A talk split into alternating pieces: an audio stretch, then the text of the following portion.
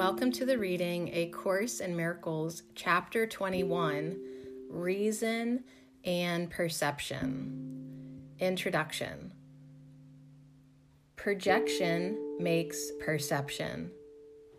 The world you see is what you gave it, nothing more than that.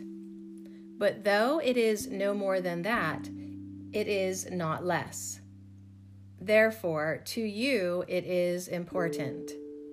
It is the witness to your state of mind, the outside picture of an inward condition.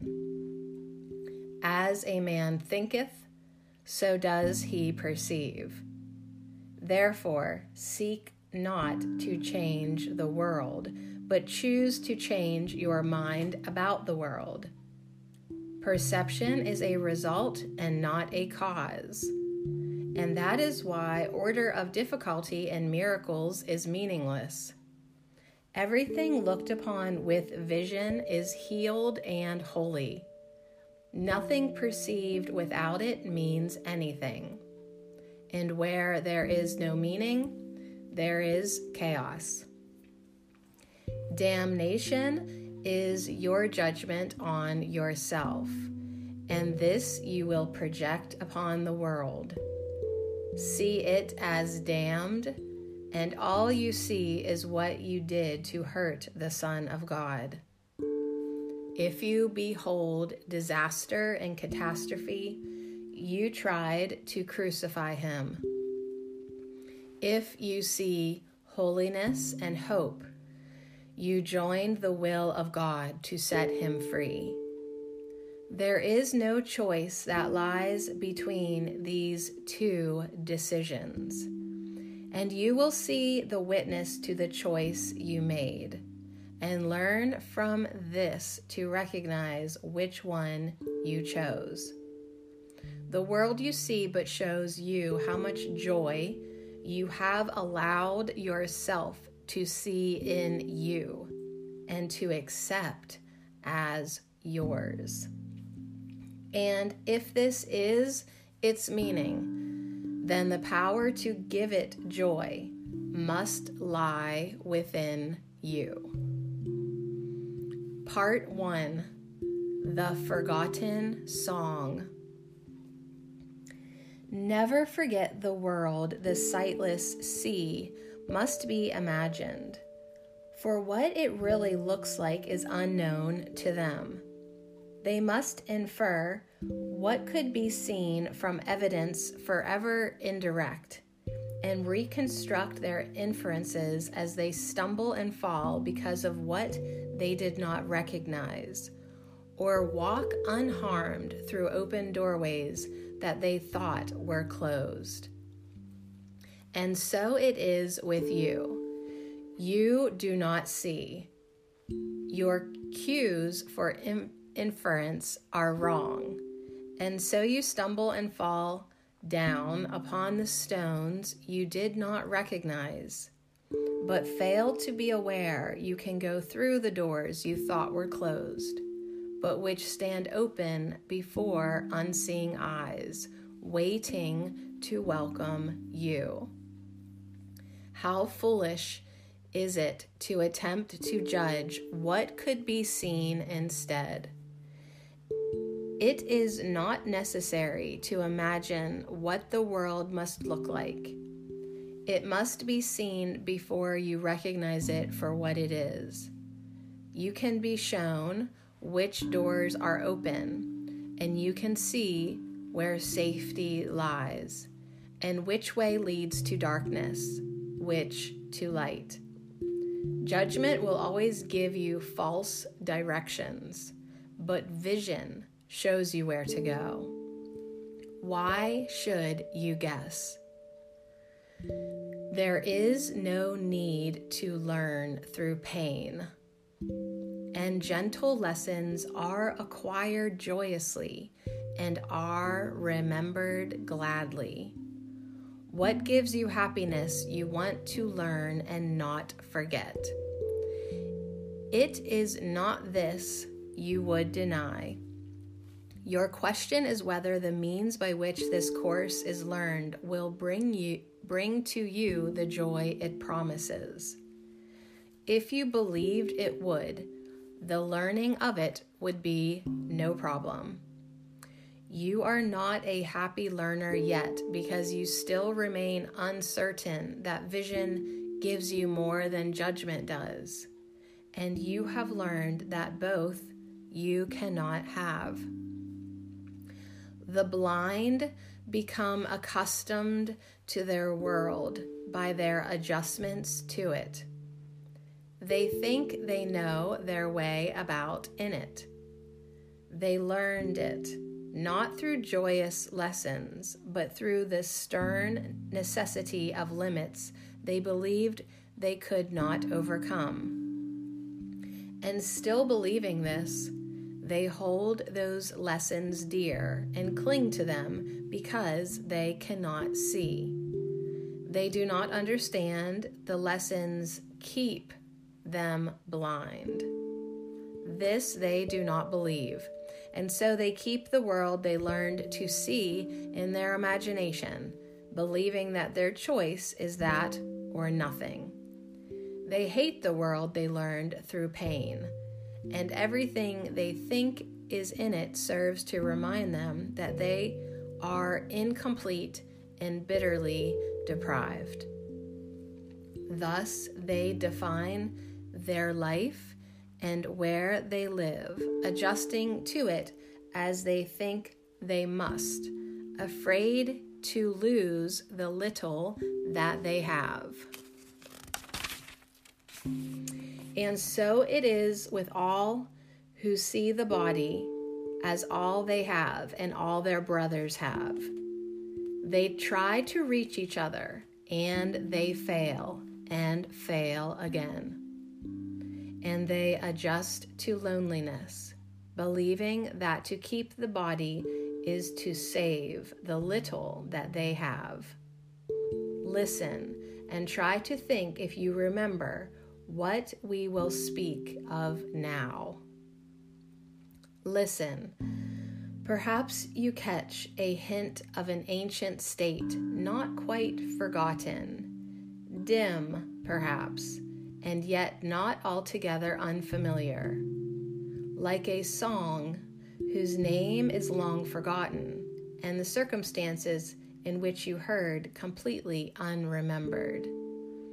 Not the whole song has stayed with you, but just a little wisp of the melody, attached not to a person or a place or anything particular. But you remember, from just this little part, how lovely was the song, how wonderful the setting where you heard it, and how you loved those who were there and listened with you. The notes are nothing, yet you have kept them with you, not for themselves, but as a soft reminder of what would make you weep if you remembered how dear it was to you. You could remember, yet you are afraid, believing you would lose the world you learned since then. And yet you know that nothing in the world you learned is half so dear as this.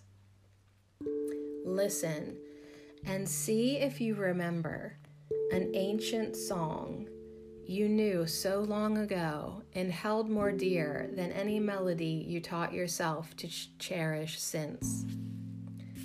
Beyond the body, beyond the sun and stars, past everything you see and yet somehow familiar, is an arc of golden light that stretches as you look into a great and shining circle and all the circle fills with light before your eyes.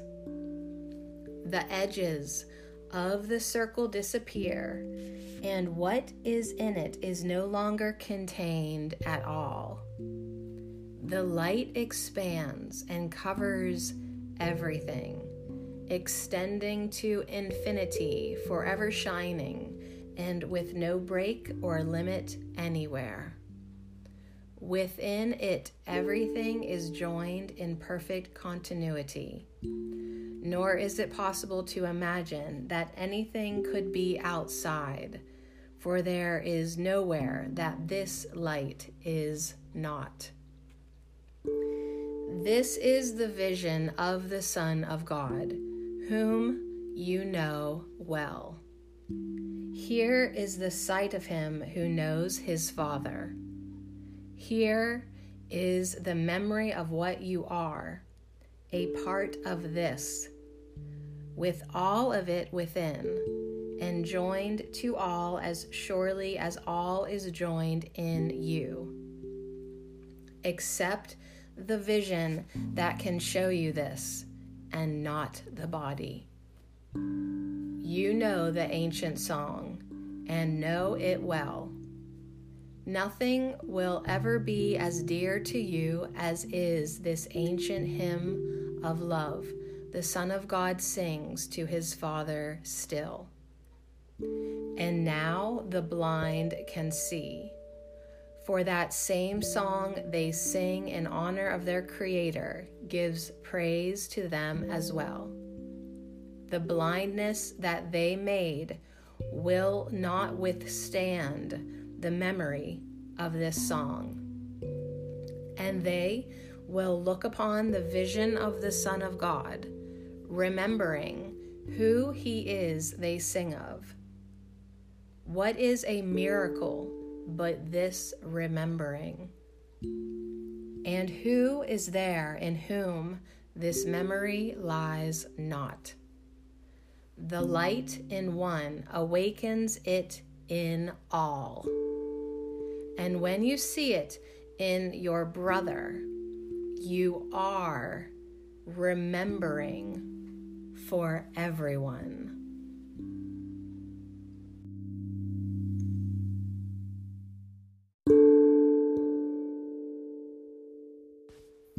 Welcome to the reading A Course in Miracles, Chapter 21, Part 2 The Responsibility for Sight. We have repeated how little is asked of you to learn this course. It is the same small willingness you need to have your whole relationship transformed to joy. The little gift you offer to the Holy Spirit, for which He gives you everything. The very little on which salvation rests the tiny change of mind by which the crucifixion is changed to resurrection. And being true, it is so simple that it cannot fail to be completely understood. Rejected, yes, but not ambiguous. And if you choose against it now, it will not be because it is obscure, but rather that this little cost seemed, in your judgment, to be too much to pay for peace. This is the only thing that you need do for vision, happiness, release from pain, and the complete escape from sin, all to be given you. Say only this, but mean it with no reservations, for here the power of salvation lies. I am responsible for what I see. I choose the feelings I experience, and I decide upon the goal I would achieve and everything that seems to happen to me, I ask for and receive as I have asked. Deceive yourself no longer that you are helpless in the face of what is done to you. Acknowledge but that you have been mistaken, and all effects of your mistakes will disappear. It is impossible the Son of God be merely driven by events outside of him. It is impossible that happenings that come to him were not his choice. His power of decision is the determiner of every situation in which, in which he seems to find himself by chance or accident. No accident nor chance is possible within the universe as God created it, outside of which is nothing. Suffer and you decided sin was your goal. Be happy, and you gave the power of decision to him who must decide for God for you. This is the little gift you offer to the Holy Spirit, and even this he gives to you to give yourself. For by this gift is given you the power to release your Savior, that he may give salvation unto you. Begrudge not then this little offering, withhold it, and you keep the world as now you see it. Give it away, and everything you see goes with it. Never was so much given for so little. In the holy instant is this exchange affected and maintained. Here is the world you do not want brought to the one you do. And here the one you do is given you because you want it. Yet for this, the power of your wanting must first be recognized. You must accept its strength and not its weakness. You must perceive that what is strong enough to make a world can let it go and can accept correction if it is willing to see that it was wrong. The world you see is but the idle witness that you were right. This witness is insane. You trained it in its testimony, and as it gave it back to you, you listened and convinced yourself that what it saw was true.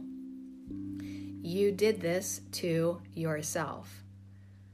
See only this, and you will also see how circular the reasoning on which your seeing rests.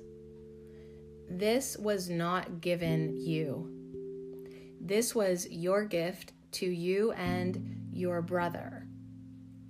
Be willing then to have it taken from him and be replaced with truth.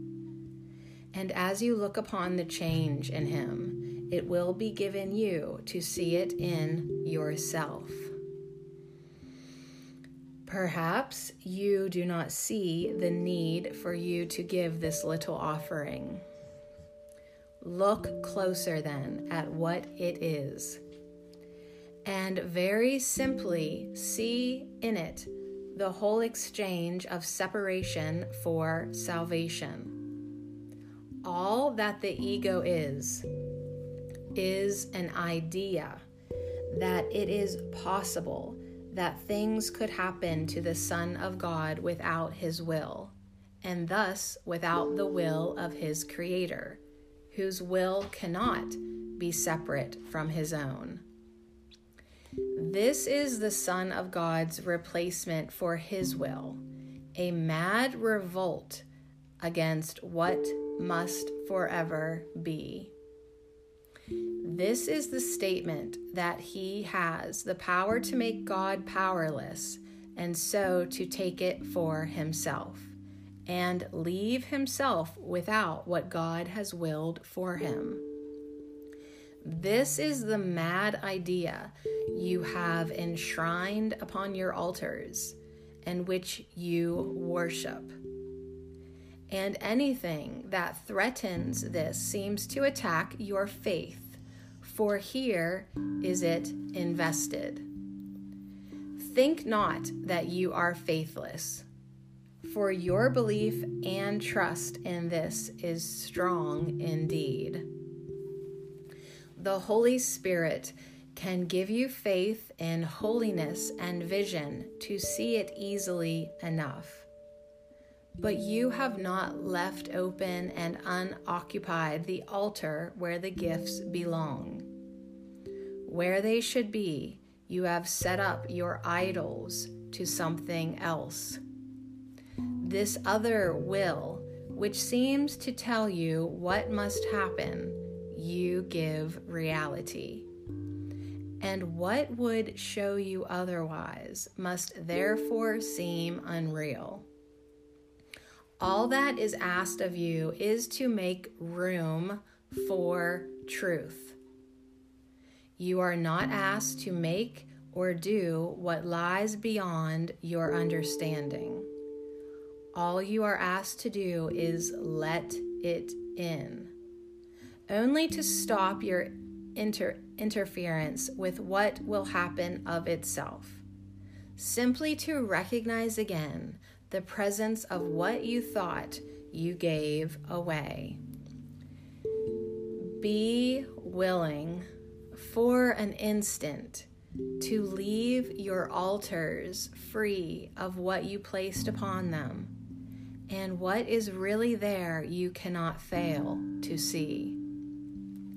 The holy instant is not an instant of creation, but of recognition.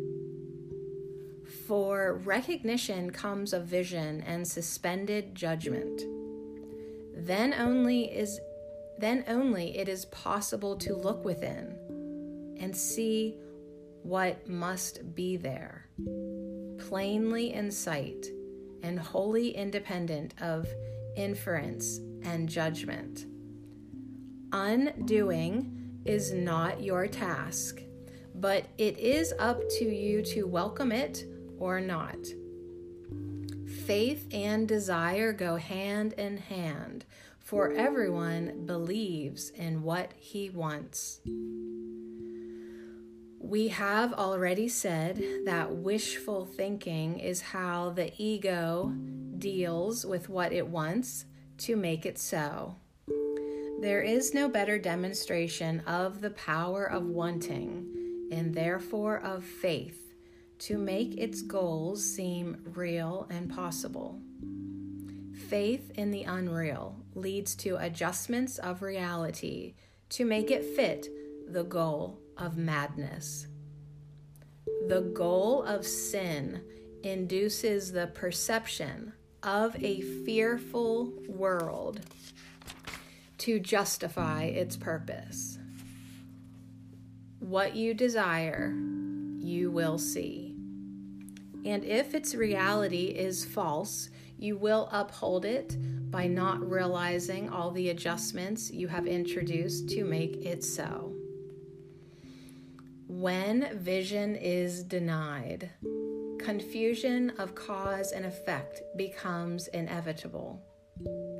The purpose now becomes to keep obscure the cause of the effect and make effect appear to be a cause. This seeming independence of effect enables it to be regarded as standing by itself and capable of serving as a cause of the events and feelings its maker thinks it causes. Earlier, we spoke of your desire to create your own creator and be father and not son to him. This is the same desire. The son is the effect whose cause he would deny, and so he seems to be the cause producing real effects. Nothing can have effects without a cause. And to confuse the two is merely to fail to understand them both. It is as needful that you recognize you made the world you see as that you recognize that you did not create yourself. they are the same mistake. Nothing created not by your Creator has any influence over you. And if you think what you have made can tell you what you see and feel, and place your faith in its ability to do so, you are denying your Creator and believing that you made yourself. For if you think the world you made has power to make you what it wills, you are confusing Son and Father, effect and source. The Son's creations are like his Father's Yet in creating them, the Son does not delude himself that he is independent of his source. His union with it is the source of his creating. Apart from this, he has no power to create, and what he makes is meaningless.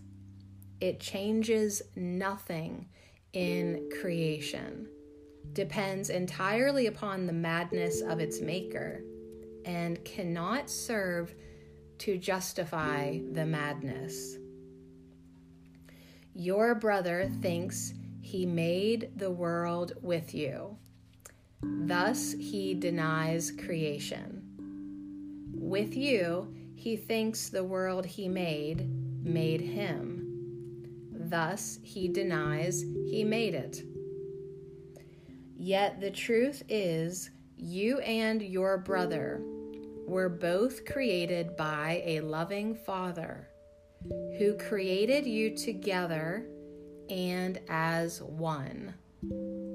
See what proves otherwise, and you deny your whole reality. But grant that everything that seems to stand between you and your brother keeping you from each other and separate from your Father, you made in secret, and the instant of release has come to you. All its effects are gone because its source has been uncovered.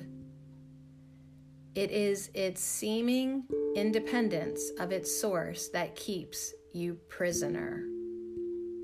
This is the same mistake as thinking you are independent of the source by which you were created and have never left.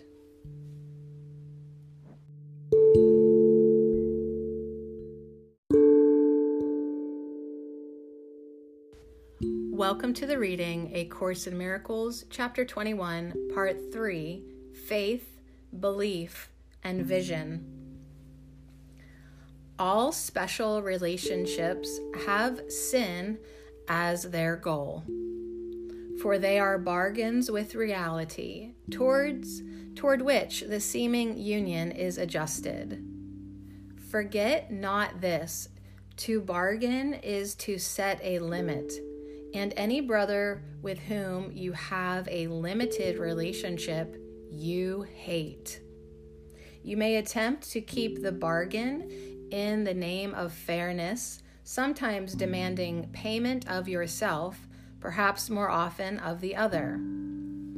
Thus, in the fairness, you attempt to ease the guilt that comes from the accepted purpose of the relationship. And that is why the Holy Spirit must change its purpose to make it useful to Him and harmless to you. If you accept this change, you have accepted the idea of making room for truth. The source of sin is gone.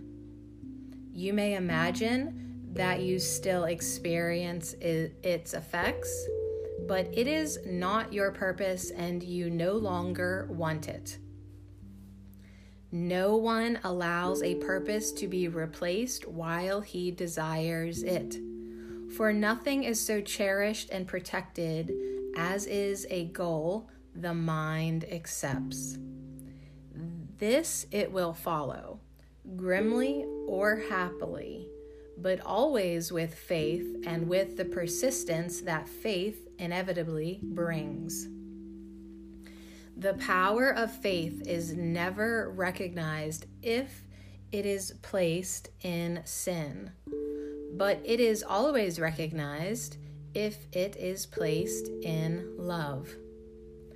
Why is it strange to you that faith can move mountains? This is indeed a little feat for such a power. For faith can keep the Son of God in chains as long as he believes he is in chains. And when he is released from it, will be simply because he no longer believes in them. Withdrawing faith that they can hold him and placing it in his freedom instead. It is impossible to place equal faith in opposite directions. What faith you give to sin, you take away from holiness, and what you offer holiness has been removed from sin. Faith and belief and vision are the means by which the goal of holiness is reached. Through them, the Holy Spirit leads you to the real world and away from all illusions where your faith was laid. This is His direction, the only one He ever sees. And when you wander, He reminds you there is but one. His faith and His belief and vision are all for you. And when you have accepted them completely instead of yours, you will have need of them no longer. For faith and vision and belief are meaningful only before the state of certainty is reached. In heaven, they are unknown, yet heaven is reached through them. It is impossible that the Son of God lack faith, but he can choose where he would have it be. Faithlessness is not a lack of faith, but faith in nothing. Faith given to illusions does not lack power, for by it does the Son of God believe that he is powerless. Thus is he faithless to himself, but strong in faith in his illusions about himself. For faith, perception, and belief you made as means for losing certainty and finding sin. This mad direction was your choice, and by your faith in what you chose, you made what you desired. The Holy Spirit has a use for all the means for sin by which you sought to find it. But as He uses them, they lead away from sin because His purpose lies in the opposite direction.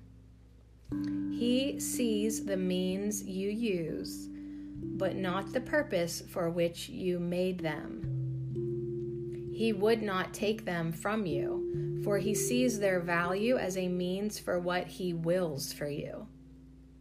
You made perception that you might choose among your brothers and seek for sin with them. The Holy Spirit sees perception as a means to teach you that the vision of a holy relationship is all you want to see then will you give your faith to holiness, desiring and believing in it because of your desire. Faith and belief become attached to vision, as all the means that once served sin are redirected now toward holiness. For what you think is sin is limitation, and whom you try to limit to the body you hate because you fear. In your refusal to forgive him, you would condemn him to the body because the means for sin are dear to you. And so the body has your faith and your belief. But holiness would set your brother free, removing hatred by removing fear, not as a symptom, but at its source. Those who would free their brothers from the body can have no fear. They have renounced the means for sin by choosing to let all limitations be removed. As they desire to look upon their brothers in holiness, the power of their belief and faith sees far beyond the body, supporting vision, not obstructing it. But first, they chose to recognize how much their faith had limited their understanding of the world, desiring to place its power elsewhere should another point of view be given them. The miracles that follow this decision are also born of faith. For all who choose to look away from sin are given vision and are led to holiness. Those who believe in sin must think the Holy Spirit asks for sacrifice, for this is how they think their purpose is accomplished. Brother, the Holy Spirit knows that sacrifice brings nothing. He makes no bargains. And if you seek to limit him, you will hate him because you are afraid. The gift that he has given you is more than anything that stands this side of heaven. The instant for its recognition is at hand. Join your awareness to what has been already joined the faith you give your brother can accomplish this. For he who loves the world is seeing it for you without one spot of sin upon it, and in the innocence that makes the sight of it as beautiful as heaven. Your faith in sacrifice has given it great power in your sight, except you do not realize you cannot see because of it. For sacrifice must be extracted of a body and by another body. The mind could neither ask it nor receive it of itself, and no more could the body. The intention is in the mind, which tries to use the body to carry out the means for sin in which the mind believes. Thus is the joining of mind and body an inescapable belief of those who value sin. And so is sacrifice invariably a means for limitation, and thus for hate. Think you the Holy Spirit is concerned with this? He gives not what it is his purpose to lead you from. You think he would deprive you for your good, but good and deprivation are opposites and cannot meaningfully join in any way. It is like saying, that the moon and sun are one because they come with night and day, and so they must be joined. Yet sight of one is but the sign the other has disappeared from sight. Nor is it possible that what gives light be one with what depends on darkness to be seen. Neither demands the sacrifice of the other. Yet, on the absence of the other does each depend. The body was made to be a sacrifice to sin, and in the darkness, so it still is seen. Yet in the light of vision, it is looked upon quite differently. You can have faith in it to serve the Holy Spirit's goal and give it power to serve as means to help the blind to see. But in their seeing, they look past it, as do you. The faith and the belief you gave it belongs beyond. You gave perception and belief and faith from mind to body. Let them now be given back to what produced them and can use them still to save itself from what it made.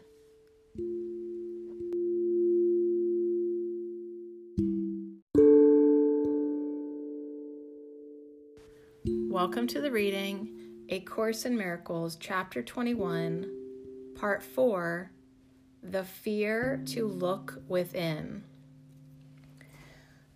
The Holy Spirit will never teach you that you are sinful. Errors he will correct, but this makes no one fearful. You are indeed afraid to look within and see the sin you think is there. This you would not be fearful to admit.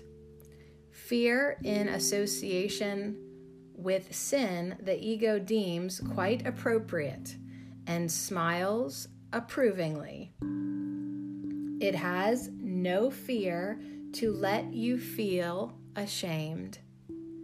It doubts not your belief and faith in sin. Its temples do not shake because of this. Your faith that sin is there but witnesses to your desire that it be there to see. This merely seems to be the source of fear. Remember that the ego is not alone. Its rule is tempered, and its unknown enemy, whom it cannot even see, it fears. Loudly, the ego tells you not to look inward, for if you do, your eyes will light on sin, and God will strike you blind. This you believe, and so you do not look. Yet this is not the ego's hidden fear, nor yours who serve it. Loudly indeed, the ego claims it is, too loudly and too often. For underneath this constant shout and frantic proclamation, the ego is not certain it is so. Beneath your fear, to look within because of sin is yet another fear and one which makes the ego tremble. What if you looked within and saw no sin? This fearful question is one the ego never asks. And you who ask it now are threatening the ego's whole defensive system too seriously for it to bother to pretend it is your friend. Those who have joined their brothers have detached themselves from their belief that their identity lies in the ego. A holy relationship is one in which you join with what is part of you in truth. And your belief in sin has been already shaken, nor are you now entirely unwilling to look within and see it not. Your liberation still is only partial, still limited and incomplete, yet born within you. Not wholly mad, you have been willing to look on much of your insanity and recognize its madness.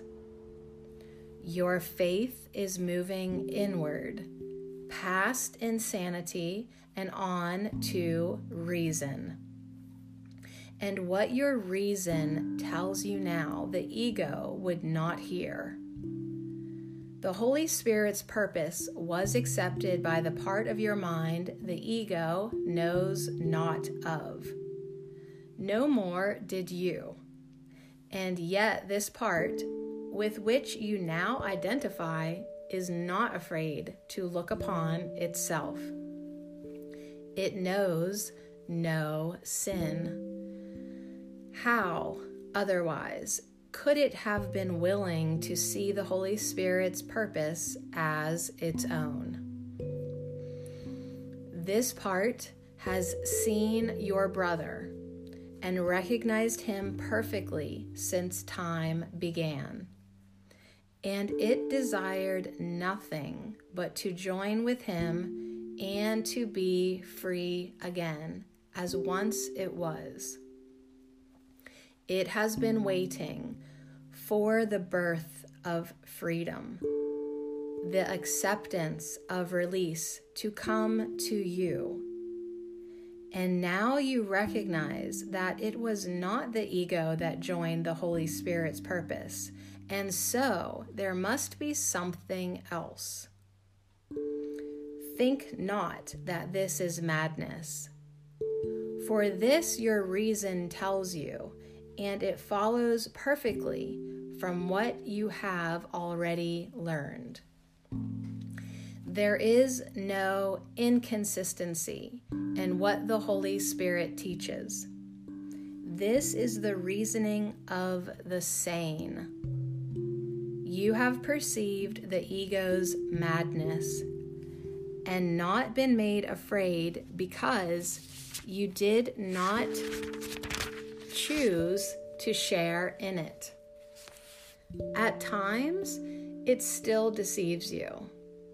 Yet, in your saner moments, its ranting strikes no terror in your heart for you have realized that all the gifts it would withdraw from you, in rage at your presumptuous wish to look within, you do not want.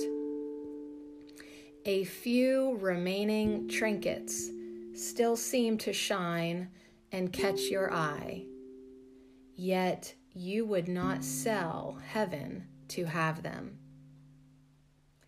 And now, the ego is afraid. Yet what it hears in terror, the other part hears as the sweetest music, the song it longed to hear since first the ego came into your mind. The ego's weakness is its strength the song of freedom, which sings the praises of another world, brings to it hope of peace. For it remembers heaven, and now it sees that heaven has come to earth at last, from which the ego's rule has kept it out so long.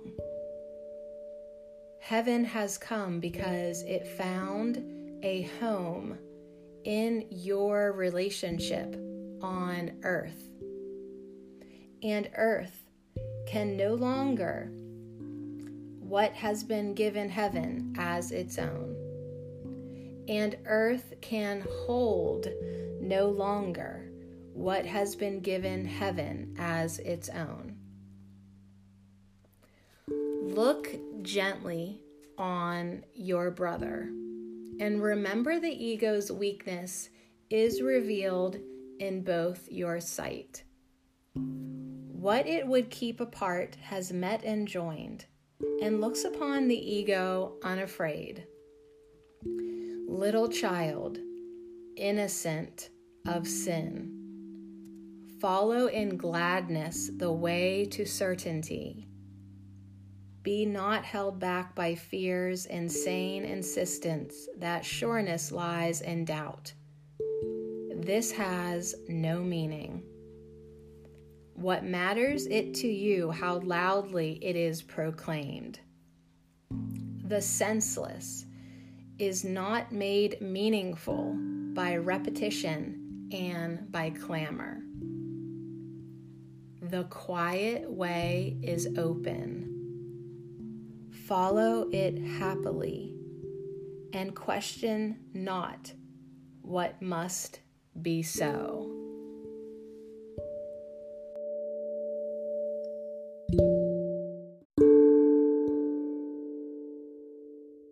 Welcome to the reading A Course in Miracles, Chapter 21, Part 5 The Function of Reason.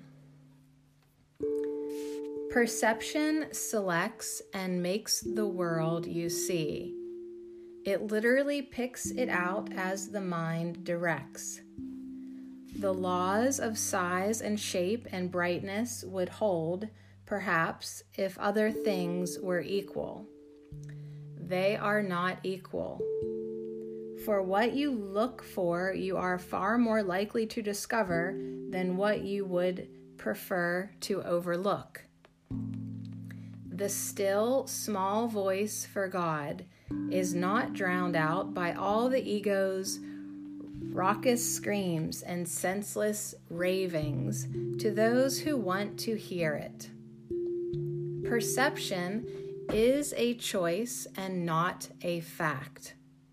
But on this choice depends far more than you may realize as yet. For on the voice you choose to hear, and on the sights you choose to see, depends entirely your whole belief in what you are. Perception is a witness but to this, and never to reality. Yet, it can show you the conditions in which awareness of reality is possible, or those where it could never be. Reality needs no cooperation from you to be itself but your awareness of it needs your help because it is your choice. Listen to what the ego says and see what it directs you see, and it is sure that you will see yourself as tiny, vulnerable, and afraid. You will experience depression, a sense of worthlessness and feelings of impermanence and unreality. You will believe that you are helpless prey to forces far beyond your own control and far more powerful than you. And you will think the world you made directs your destiny. For this will be your faith. But never believe because it is your faith, it makes reality.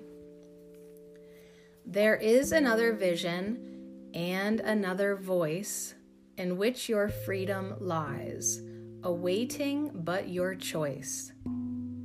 If you place your faith in them, you will perceive another self in you. This other self sees miracles as natural. They are as simple and as natural to it as breathing to the body.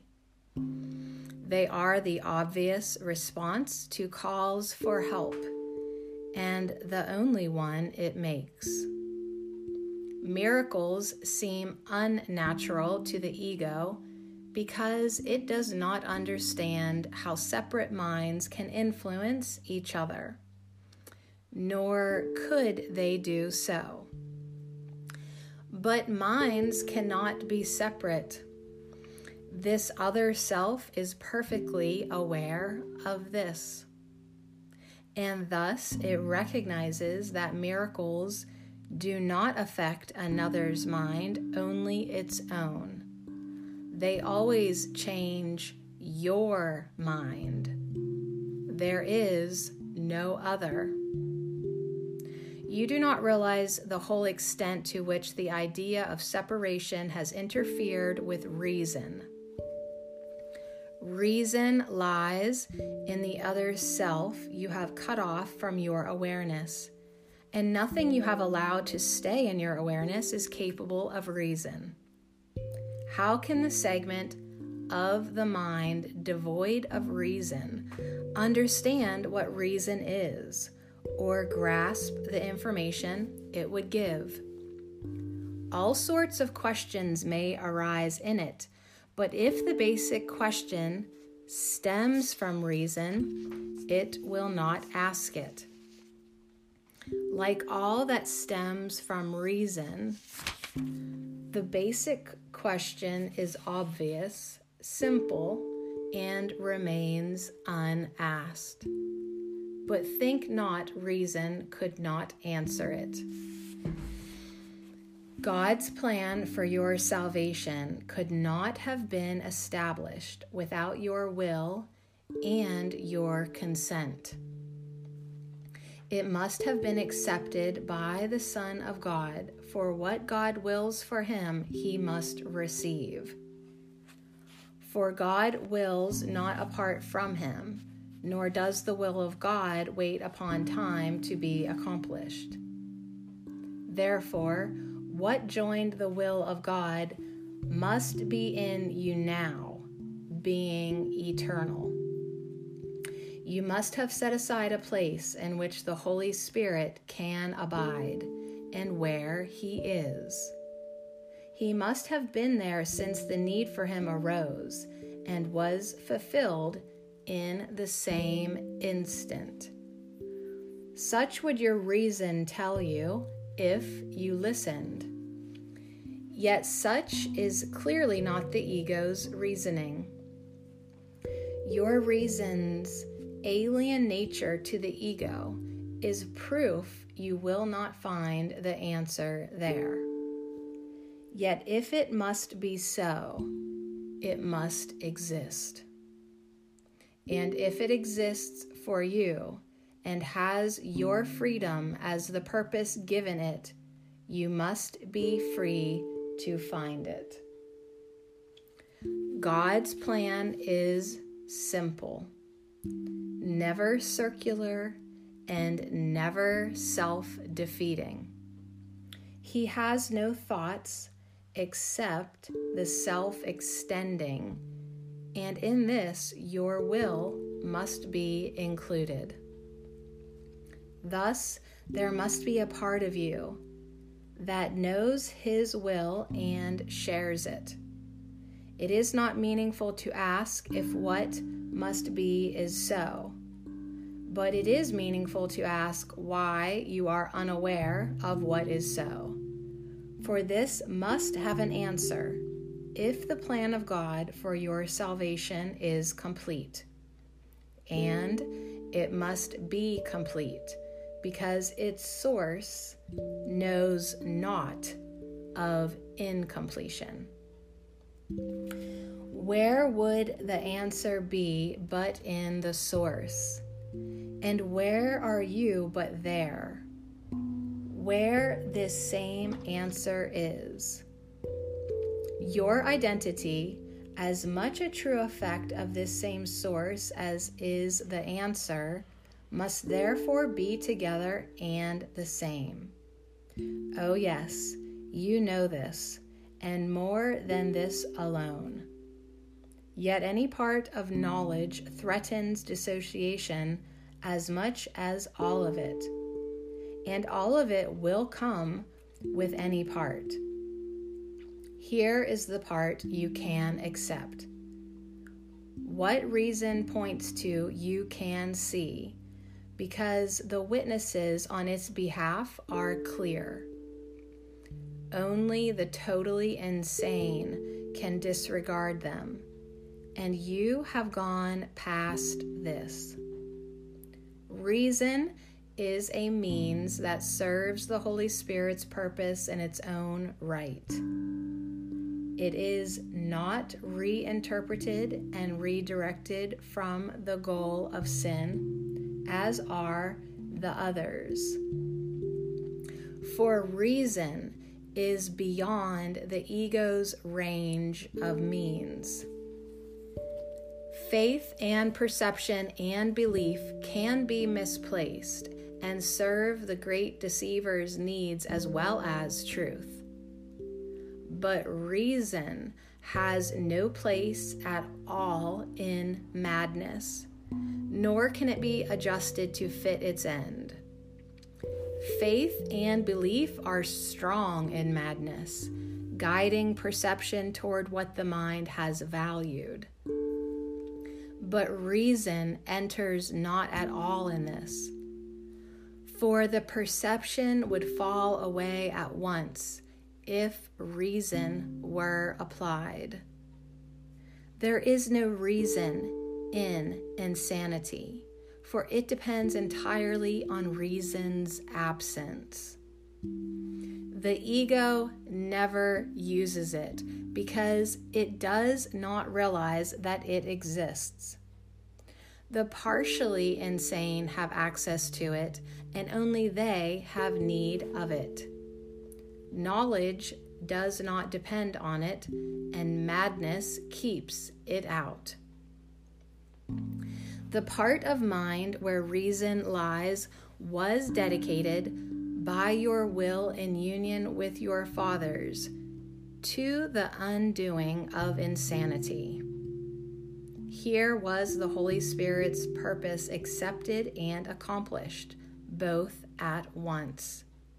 Reason is alien to insanity, and those who use it have gained a means which cannot be applied to sin. Knowledge is far beyond attainment of any kind. But reason can serve to open doors you closed against it. You have come very close to this. Faith and belief have shifted, and you have asked the question the ego will never ask. Does not your reason tell you now the question must have come from something that you do not know, but must belong to you? Faith and belief upheld by reason, cannot fail to lead to changed perception. And in this change is room made way for vision.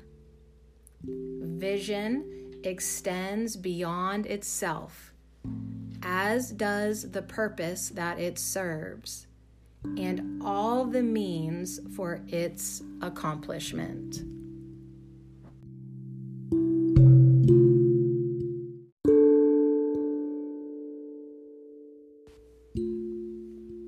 Welcome to the reading A Course in Miracles, Chapter 21, Part 6 Reason versus Madness.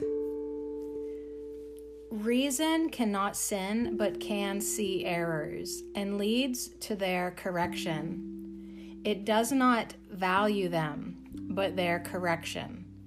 Reason will also tell you that when you think you sin, you call for help. Yet, if you will not accept the help you call for, you will not believe that it is yours to give. And so you will not give it thus maintaining the belief. For uncorrected error of any kind deceives you about the power that is in you to make correction. If it can correct, and you allow it not to do so, you deny it to yourself and to your brother. And if he shares this same belief, you both will think that you are damned. This you could spare him and yourself. For reason would not make way for correction in you alone. Correction cannot be accepted or refused by you without your brother. Sin would maintain it can. Yet reason tells you that you cannot see your brother or yourself as sinful and still perceive the other innocent. Who looks upon himself as guilty and sees a sinless world? And who can see a sinful world and look upon himself apart from it? Sin would maintain you and your brother must be separate. But reason tells you that this must be wrong. If you and your brother are joined, how could it be that you have private thoughts? And how could thoughts that enter into what but seems like yours alone have no effect at all on what is yours? If minds are joined, this is impossible. No one can think but for himself, as God thinks not without his Son. Only were both in only were both in bodies could this be. Nor could one mind think only for itself unless the body were the mind. For only bodies can be separate and therefore unreal. The home of madness cannot be the home of reason Yet it is easy to leave the home of madness if you see reason. You do not leave insanity by going somewhere else. You leave it simply by accepting reason where madness was.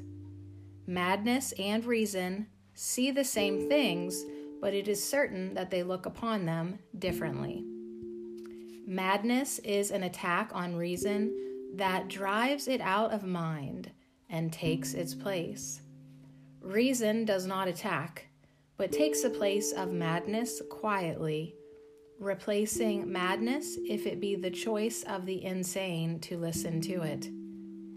But the insane know not their will, for they believe they see the body and let their madness tell them it is real. Reason would be incapable of this. And if you would defend the body against your reason, you will not understand the body or yourself.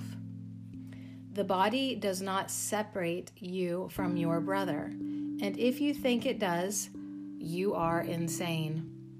But madness has a purpose and believes it also has the means to make its purpose real to see the body as a barrier between what reason tells you must be joined must be insane. Nor could you see it if you heard the voice of reason. What can there be that stands between what is continuous? And if there is nothing in between, how can what enters part be kept away from other parts? Reason would tell you this, but think what you must recognize if it be so. If you choose sin instead of healing, you would condemn the Son of God to what can never be corrected. You tell him by your choice that he is damned, separate from you and from his Father forever, without a hope of safe return. You teach him this, and you will learn of him exactly what you taught. For you can teach him only that he is as you would have him, and what you choose he be is but your choice for him. Yet think not this is fearful. That you are joined to him is but a fact, not an interpretation. How can a fact be fearful unless it disagrees with what you hold more dear than truth? Reason will tell you that this fact is your release. Neither your brother nor yourself can be attacked alone, but neither can accept a miracle instead without the other being blessed by it and healed of pain. Reason, like love, would reassure you and seeks not to frighten you. The power to heal, the Son of God is given you because he must be one with you. You are responsible for how he sees himself. And reason tells you it is given you to change his whole mind, which is one with you in just an instant and any instant serves to bring complete correction of his errors and make him whole. The instant that you choose to let yourself be healed, in that same instant is his whole salvation seen as complete with yours. Reason is given you to understand that this is so. For reason, kind as is the purpose for which it is the means, leads steadily away from madness toward the goal of truth. And here you will lay down the burden of denying truth. This is the burden that is terrible and not the truth. That you and your brother are joined is your salvation, the gift of heaven, not the gift of fear. Does heaven seem to be a burden to you? In madness, yes. And yet, what madness sees must be dispelled by reason. Reason assures you heaven is what you want and all you want. Listen to him who speaks with reason and brings your reason into line with his. Be willing to let reason be the means by which He would direct you how to leave insanity behind. Hide not behind insanity in order to escape from reason. What madness would conceal, the Holy Spirit still holds out for everyone to look upon with gladness. You are your brother's Savior. He is yours. Reason speaks happily indeed of this. This gracious plan was given love by love. And what love plans is like itself in this? Being united, it would have you learn what you must be. And being one with it, it must be given you to give what it has given and gives still. Spend but an instant in the glad acceptance of what is given you to give your brother, and learn with him what has been given both of you. To give is no more blessed than to receive, but neither is it less. The Son of God is always blessed as one. And as his gratitude goes out to you who blessed him, reason will tell you that it cannot be you stand apart from blessing. The gratitude he offers you reminds you of the thanks your Father gives you for completing him. And here alone does reason tell you that you can understand what you must be. Your father is as close to you as is your brother. Yet, what is there that could be nearer you than is yourself? The power you have over the Son of God is not a threat to his reality, but it but attests to it. Where could his freedom lie but in himself, if he be free already? And who could bind him but himself if he deny his freedom? God is not mocked. No more his son can be imprisoned save by his own desire. And it is by his own desire that he is freed. Such is his strength and not his weakness. He is at his own mercy, and where he chooses to be merciful, there is he free. But where he chooses to condemn instead, there is he held a prisoner, waiting in chains, his pardon on himself to set him free.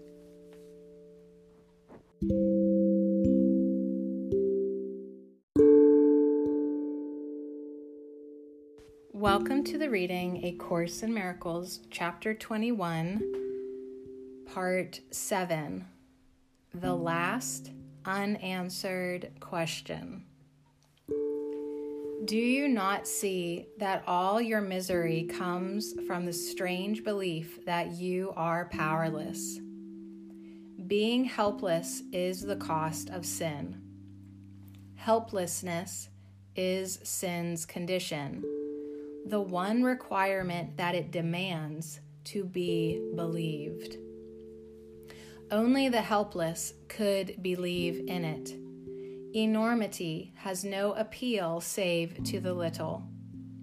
And only those who first believe that they are little could see attraction there. Treachery to the Son of God is the defense of those who do not identify with him and you are for him or against him. Either you love him or attack him. Protect his unity or see him shattered and slain by your attack. No one believes the Son of God is powerless, and those who see themselves as helpless must believe that they are not the Son of God. What can they be except his enemy? And what can they do but envy him his power, and by their envy make themselves afraid of it? These are the dark ones, silent and afraid, alone and not communicating. Fearful the power of the Son of God will strike them dead, and raising up their helplessness against him. They join the army of the powerless to wage their war of vengeance, bitterness, and spite on him, to make him one with them, because they do not know that they are one with him. They do they know not whom they hate. They are indeed a sorry army, each one as likely to attack his brother or turn upon himself as to remember that they thought they had a common cause. Frantic and loud and strong the dark ones seem to be, yet they know not their enemy except they hate him. In hatred they have come together, but have not joined each other. For had they done so, hatred would be impossible. The army of the powerless must be disbanded in the presence of strength. Those who are strong are never treacherous because they have no need to dream of power and to act out their dream. How would an army act in dreams? Any way at all. It could be seen attacking anyone with anything. Dreams have no reason in them. A flower turns into a poisoned spear, a child becomes a giant, and a mouse roars like a lion. And love is turned to hate as easily. This is no army, but a madhouse. What seems to be a planned attack is bedlam. The army of the powerless is weak indeed. It has no weapons and it has no enemy. Yes, it can overrun the world and seek an enemy, but it can never find what is not there. Yes, it can dream it found an enemy, and this will shift even as it attacks, so that it runs at once to find another and never comes to rest in victory. and as it runs, it turns against itself, thinking it caught a glimpse of the great enemy who always eludes its murderous attack by turning into something else. How treacherous does this enemy appear, who changes so it is impossible even to recognize him. Yet hate must have a target. There can be no faith in sin without an enemy. Who that believes in sin would dare believe he has no enemy? Could he admit that no one made him powerless? Reason would surely bid him seek no longer what is not there to find Yet first, he must be willing to perceive a world where it is not.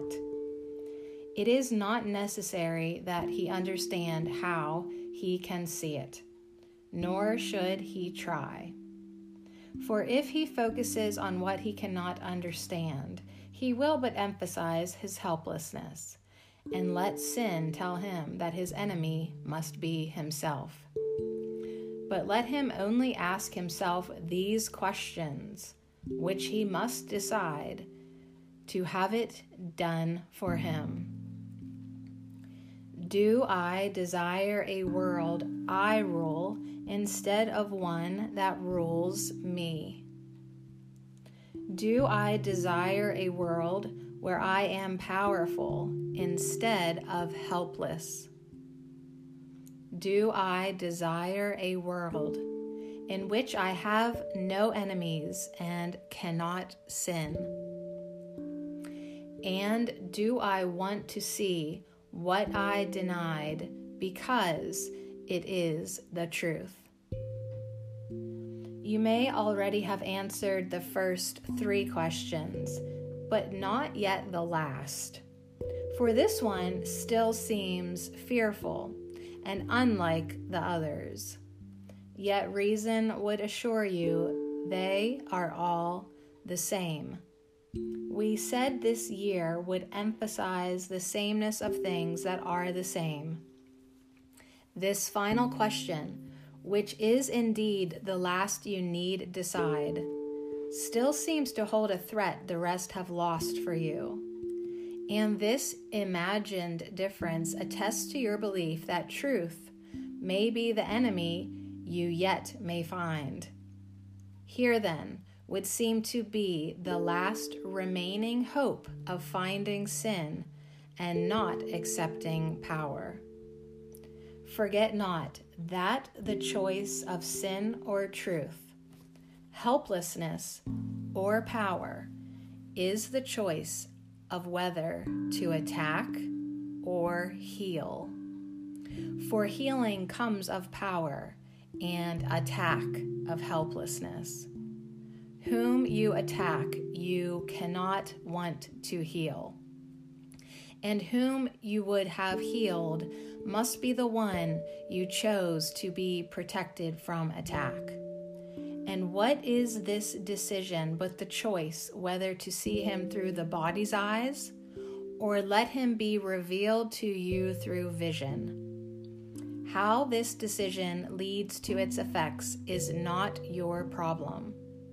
But what you want to see must be your choice. This is a course in cause and not effect.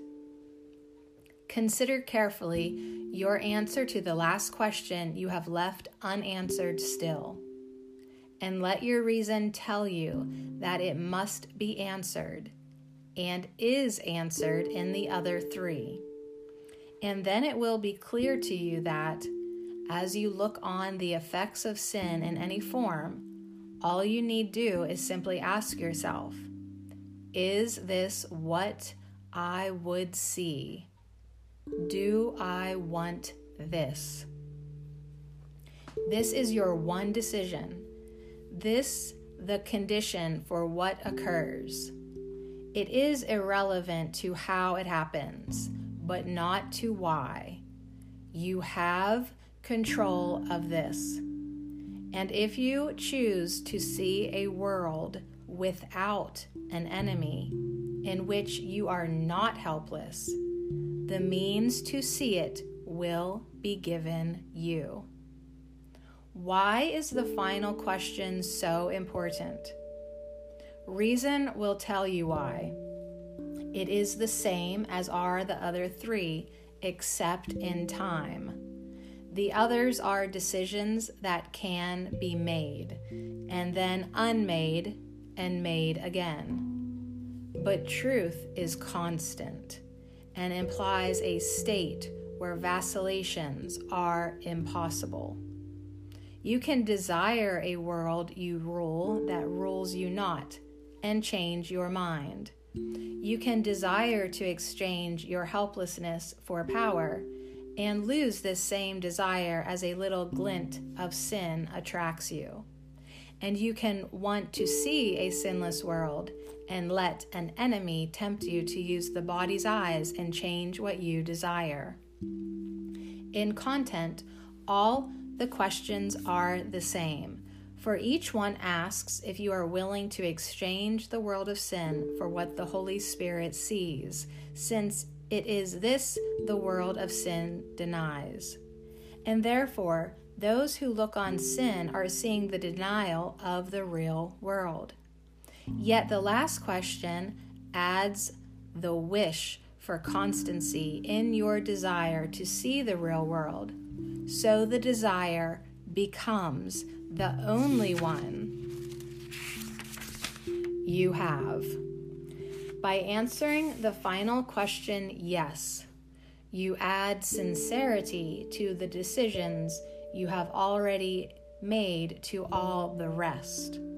For only then have you renounced the option to change your mind again. When it is this you do not want, the rest are wholly answered. Why do you think you are unsure the others have been answered? Could it be necessary they be asked so often if they had? Until the last decision has been made, the answer is both yes and no. For you have answered yes without perceiving that yes must mean not no. No one decides against his happiness, but he may do so if he does not see how does not see he does it. And if he sees his happiness as ever changing, now this, now that, and now an elusive shadow attached to nothing, he does decide against it. Elusive happiness, or happiness in changing form that shifts with time and place, is an illusion that has no meaning. Happiness must be constant because it is attained by giving up the wish for the inconstant. Joy cannot be perceived except through constant vision. And constant vision can be given only those who wish for constancy. The power of the Son of God's desire remains the proof that he is wrong who sees himself as helpless. Desire what you want, and you will look on it and think it real. No thought but has the power to release or kill, and none can leave the thinker's mind or leave him unaffected.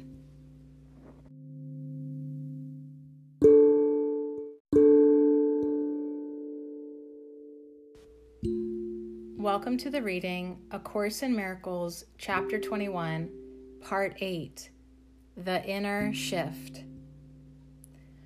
Are thoughts then dangerous? To bodies, yes. The thoughts that seem to kill are those that teach the thinker that he can be killed. And so he dies because of what he learned.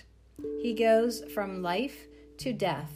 The final proof he valued the in, inconstant more than constancy. Surely he thought he wanted happiness, yet he did not desire it because it was the truth, and therefore must be constant. The constancy of joy is a condition quite alien to your understanding. Yet, if you could even imagine what it must be, you would desire it, although you understand it not. The constancy of happiness has no exceptions, no change of any kind. It is unshakable, as is the love of God for His creation. Sure in its vision, as its creator is in what He knows. Happiness looks on everything and sees it is the same. It sees not the ephemeral, for it desires everything be like itself and sees it so. Nothing has power to confound its constancy because its own desire cannot be shaken. It comes as surely unto those who see the final question is necessary to the rest, as peace must come to those who choose to heal and not to judge. Reason will tell you that you cannot ask for happiness inconstantly. For if what you desire you receive, and happiness is constant, then you need ask for it but once to have it always. And if you do not have it always, being what it is, you did not ask for it. For no one fails to ask for his desire of something he believes holds out some promise of the power of giving it. He may be wrong in what he asks, where, and of what. Yet he will ask because desire is a request, an asking for, and made by one whom God Himself will never fail to answer. God has already given all that He really wants. Yet what He is uncertain of, God cannot give, for He does not desire it while He remains uncertain, and God's giving must be incomplete unless it is received. You who complete God's will and are His happiness whose will is powerful as he, whose will is powerful as his, a power that is not lost in your illusions. Think carefully why you have not yet decided how you would answer the final question. Your answer to the others has made it possible to help you be already partly sane. And yet, it is the final one that really asks if you are willing to be wholly sane. What is the holy instant but God's appeal to you to recognize what He has given you? Here is the great appeal to reason the awareness of what is always there to see, the happiness that could be always yours. Here is the constant peace you could experience forever. Here is what denial has denied, revealed to you. For here the final question is already answered, and what you ask for, given. Here is the future now. For time is powerless because of your desire for what will never change. For you have asked that nothing stand between the holiness of your relationship and your awareness of its holiness.